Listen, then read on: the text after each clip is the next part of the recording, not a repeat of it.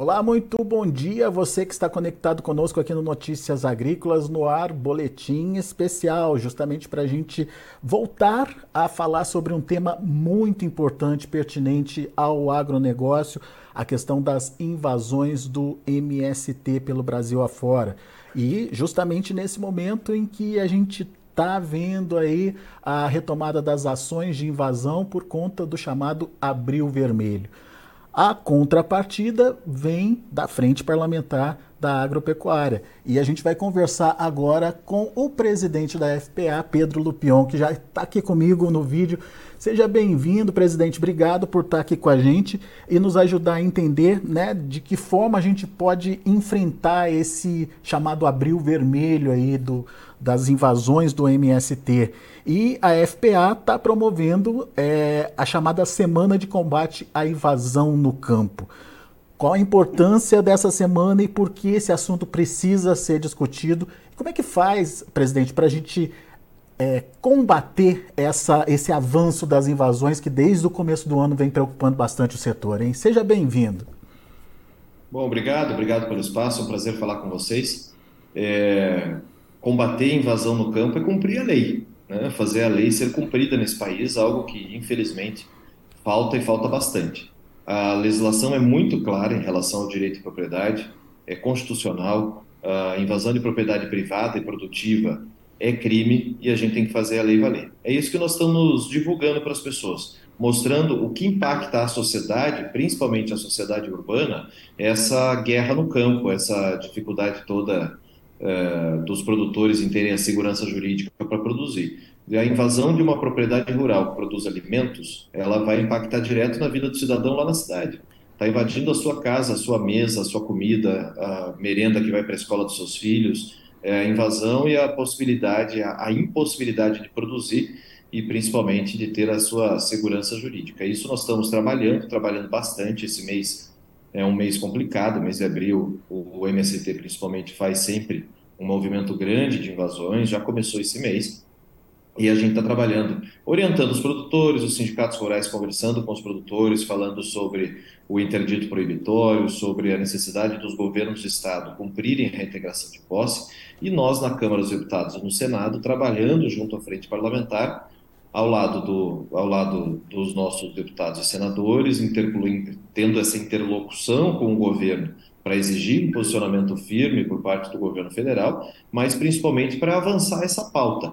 Avançar a pauta do projeto de lei que permite a reintegração de posse com mais celeridade, uh, o projeto de lei que deixa a pena para esbulho possessório mais severa. Hoje, o que facilita também a questão das invasões é a certeza da impunidade. Né? A legislação prevê a punição de só três meses de detenção e multa, ou seja, as pessoas sabem que não serão presas, ninguém é preso por três meses no país.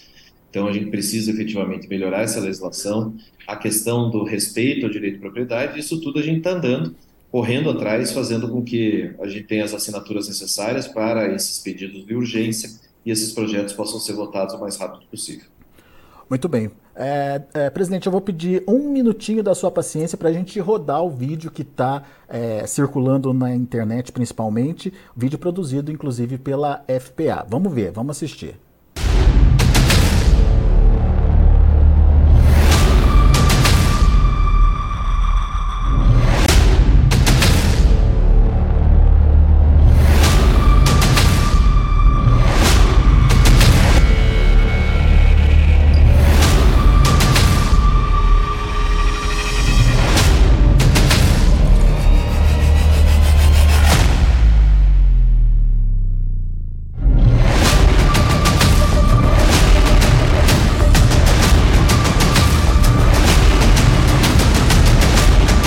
Cada área invadida no Brasil, quem perde não é apenas o produtor rural, perde você com o aumento do desemprego e menor oferta de comida.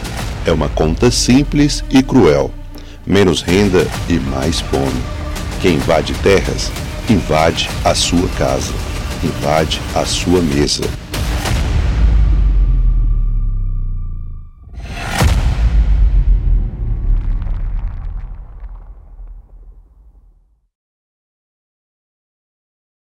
Bem, estamos de volta e, presidente, é um vídeo forte com uma mensagem focada e de forma objetiva. É, imagino que para atender aí ou para é, direcionar aí principalmente para o público urbano, né, que não sabe as consequências é, de uma invasão de terra. Invade a sua casa, invade a sua mesa. É, enfim, ah, essa mensagem ela já está circulando? Como é que vocês estão vendo a receptividade dela? E ah, será que a população urbana vai de fato entender a importância de se combater essas invasões? Veja, essa mensagem está circulando por todo o Brasil. Nós lançamos ela no dia 1 dia 2 de abril, na realidade. Ela começou a circular, circular muito fortemente uh, nas redes sociais, é, fazer com que as pessoas tenham efetivamente essa noção clara do impacto que tem a invasão de terras no país, né? O impacto que tem a, a, a, a possibilidade das pessoas perderem o seu direito de produzir e a impossibilidade de ter o seu direito de propriedade respeitado. Isso está pegando muito bem. A gente tem tido um feedback legal nas pesquisas, as pessoas estão gostando. É uma mensagem pesada, uh, feita por nós mesmos ali na, na não tem estúdio, não tem uma empresa de comunicação por trás, um, uma, uma, uma grande superprodução, mas é, dá um recado muito claro, dá um recado muito claro de qual é o impacto no dia a dia da população. Eu acho que a população está na hora de entender isso. É, mesmo que a gente tenha claro os números das pesquisas que nós fizemos a partir de março, é, daqui, depois daquela onda de invasões em março, de que a população aceita né? mais de 80% de rejeição à invasão de propriedades no país, ou seja, pleno 2023 não é mais possível a gente ter que conviver com isso. Né? Então, acho que essa mensagem veio a hora e está correndo bem pelo Brasil. Hein? Muito bem. O senhor já falou para a gente das medidas que estão sendo tomadas é, pelo Congresso, enfim, reintegração de posse com mais celeridade, a, a pena maior aí para a questão das invasões. Como é que estão é, esses processos? Como é que estão essas medidas é, em discussão no Congresso? A expectativa é de uma aprovação, uma aprovação rápida, é, enfim, as discussões já começaram. Como é que está esse processo, presidente? Bom, vamos lá. A gente está, no momento, coletando assinaturas dos parlamentares para que a gente possa votar a urgência. A partir do momento que seja aprovada a urgência em plenário, esse projeto pode ser pautado pelo presidente. Então, a gente está trabalhando nesse sentido hoje, conversando com as pessoas, mostrando. Uh, esses movimentos não entendem que cada propriedade que eles invadem eles nos, nos dão mais justificativo e mais motivos e mais força dentro do Congresso. Então, a gente está trabalhando bastante e agora, nesse começo de mês, já conseguimos a grande parte das assinaturas para que possa votar e aí pautar esses projetos. Agora vai ter essa viagem à China, que o presidente vai levar muitos parlamentares.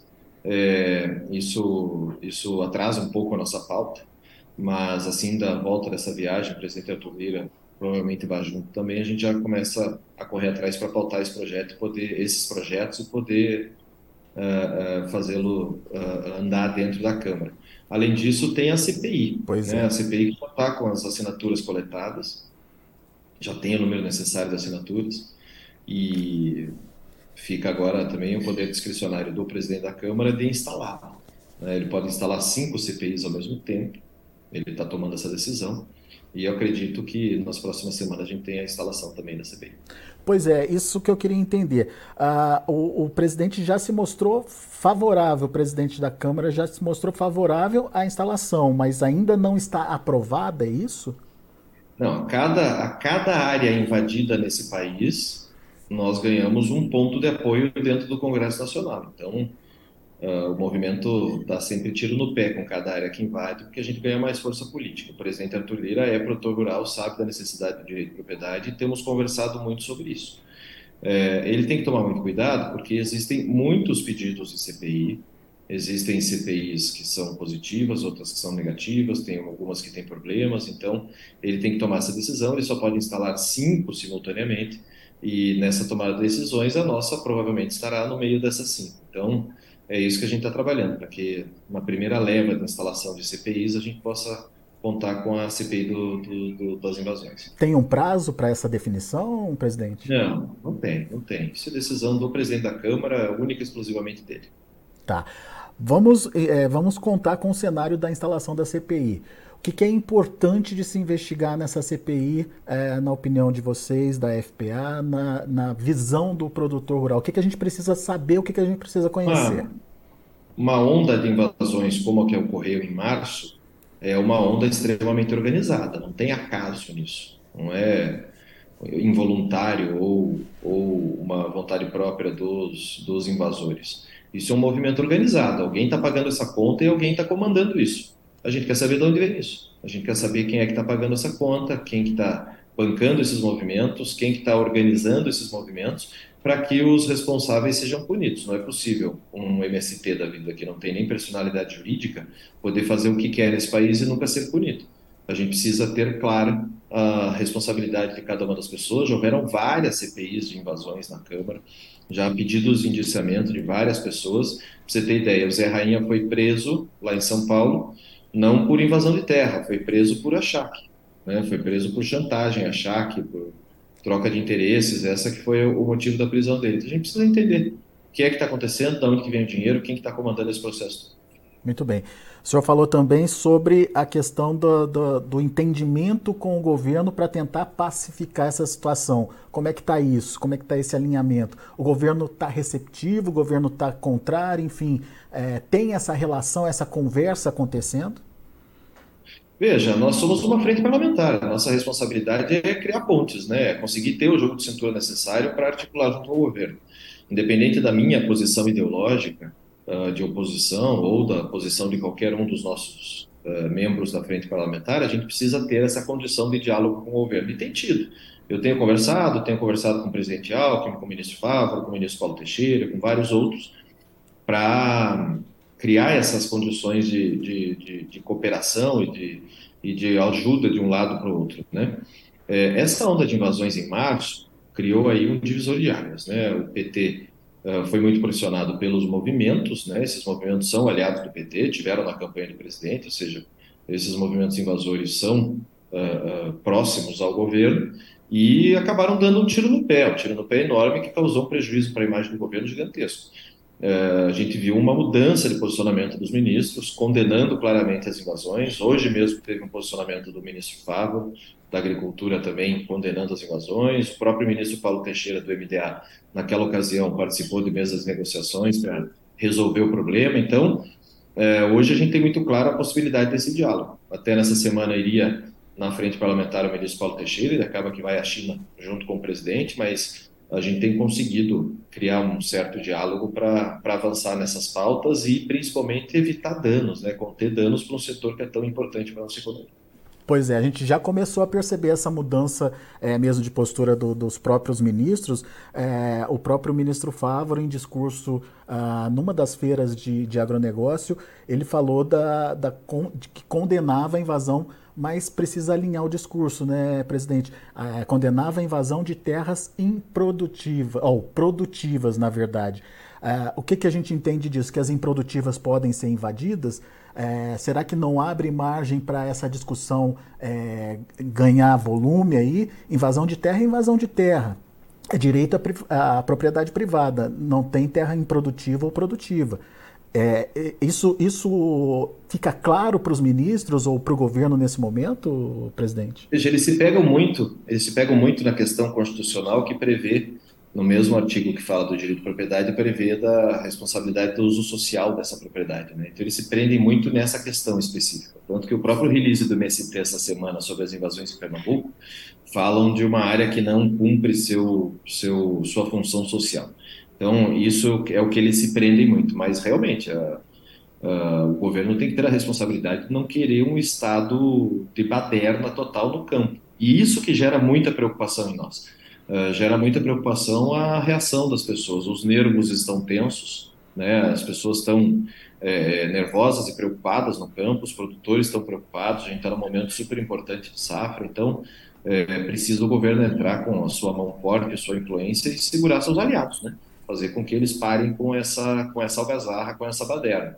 É, confesso que eu achei que o Abril Vermelho já nessa primeira semana seria muito mais muito mais radical. Espero que eu não tenha, não esteja é, é, uma expectativa baixa em relação a isso, que ainda possa acontecer até o final desse mês, mas a gente está cuidando, estamos atentos, conversando com os estados, com governadores e vendo qual é a questão. A importância do governo se posicionar firmemente é para conter uma, um movimento organizado como esse. Pois é, mas a gente vê também um movimento contrário aí, forte por parte dos produtores para é, combater essas invasões áreas produtivas, os produtores se reúnem e, de alguma forma, tentam ali é, negociar e tirar aquela invasão daquele ponto. A gente já viu isso acontecer. É, fica a mensagem, fica a mensagem para os nossos produtores que acompanham notícias agrícolas, né, para que tomem muito cuidado com isso. Né? É justo cada um defender sua propriedade, é justo cada um se organizar e juntar com os amigos, com os vizinhos, com os produtores para evitar uma invasão, mas que não deem motivos para nós perdermos todo o nosso discurso e toda a nossa ação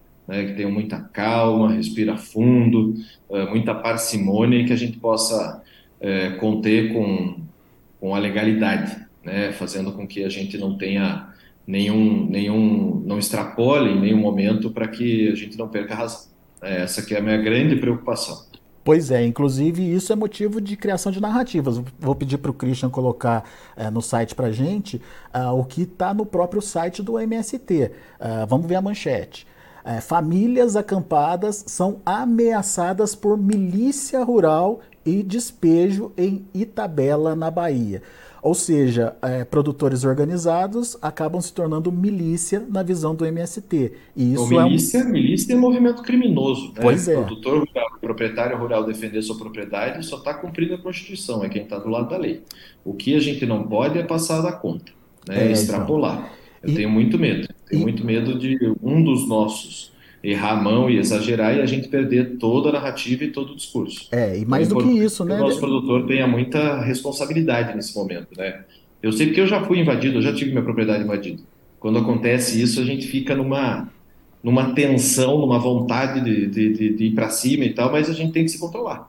Tem que esperar, tem que contar com a justiça, contar com o judiciário, fazer interdito proibitório, é, fazer cumprir reintegração do posse. E na Bahia, em especial, uh, existe uma preocupação muito grande, tem várias matérias sendo veiculadas. Ontem mesmo uh, saiu uma matéria pesadíssima dizendo que o próprio governo da Bahia que está motivando, incentivando e bancando a conta dessas invasões. Então, isso cabe também numa investigação grande, que seria até objeto da CPI, isso também, mas o governador da Bahia tem responsabilidade, ele jurou proteger e defender a Constituição como governador de um estado da federação e ele precisa cumprir essas reintegrações de posse e evitar essa algazarra no campo.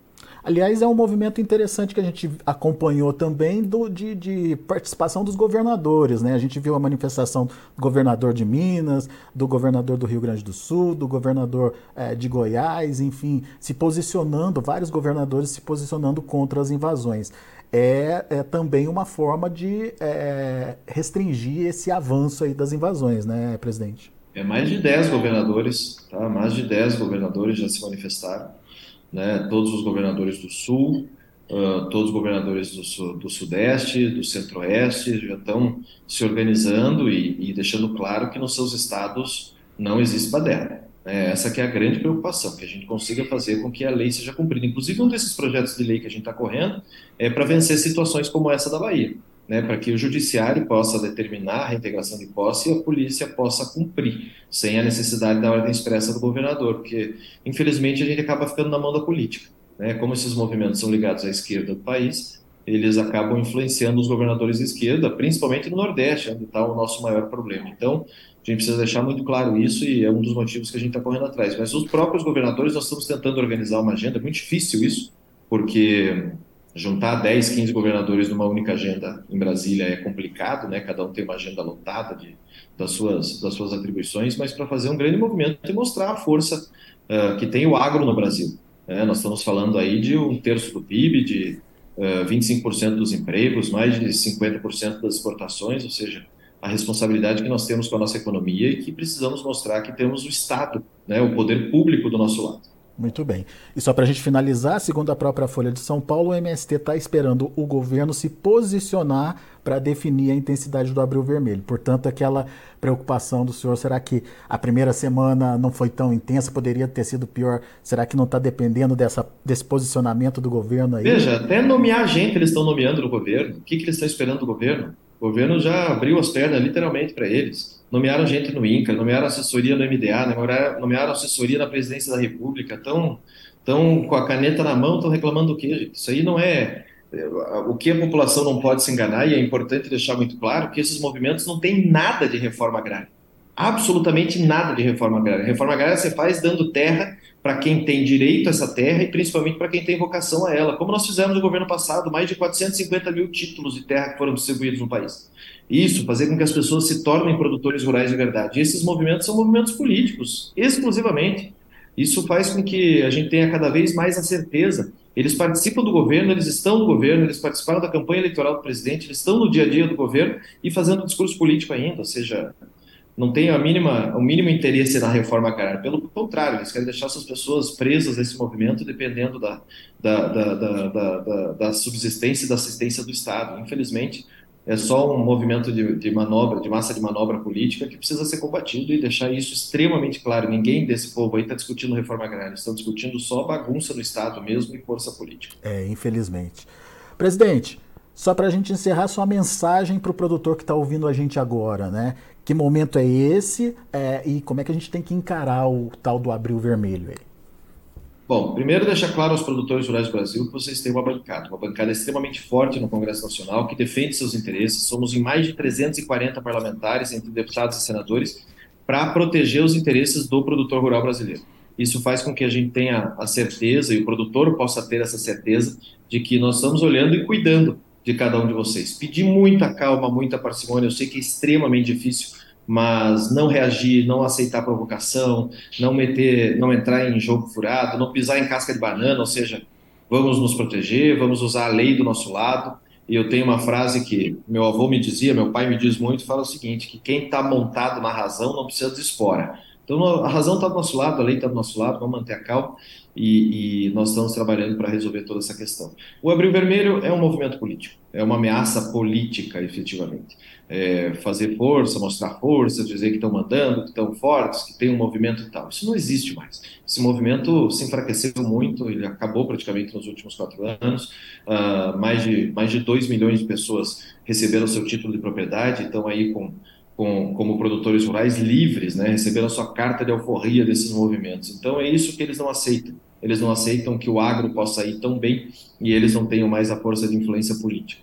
Então é importante que a gente consiga deixar muito claro para os nossos produtores a responsabilidade que todos nós temos como produtores rurais de aguentar essa economia, né, de carregar esse país nas costas e principalmente alimentar o mundo inteiro. Então, vamos continuar trabalhando, fazendo a nossa parte, que o produtor rural brasileiro tem uma característica que ninguém mais tem. É unido, é forte, tem a sua resiliência e sabe da importância do seu trabalho. Muito bem. Pedro Lupion, muito obrigado, presidente, pela participação conosco aqui no Notícias Agrícolas. É sempre bom ouvi-lo, principalmente em temas delicados para o agronegócio, é, mostrando aí que tem gente trabalhando pelo produtor rural lá no Congresso. Obrigado, volte sempre. Obrigado. Grande abraço. Abraço para você.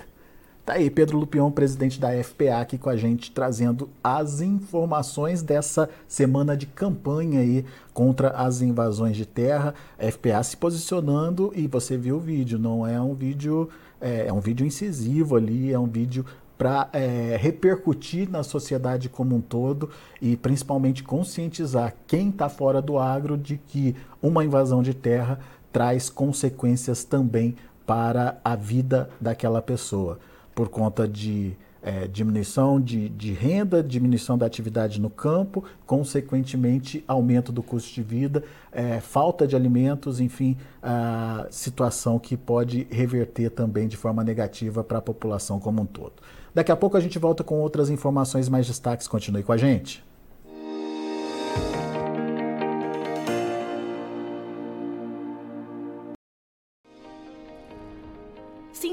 Nossas mídias sociais no Facebook Notícias Agrícolas, no Instagram arroba Notícias Agrícolas e no nosso Twitter arroba Notiagre. E para não perder nenhum vídeo, não se esqueça de nos acompanhar no YouTube e na Twitch Notícias Agrícolas Oficial.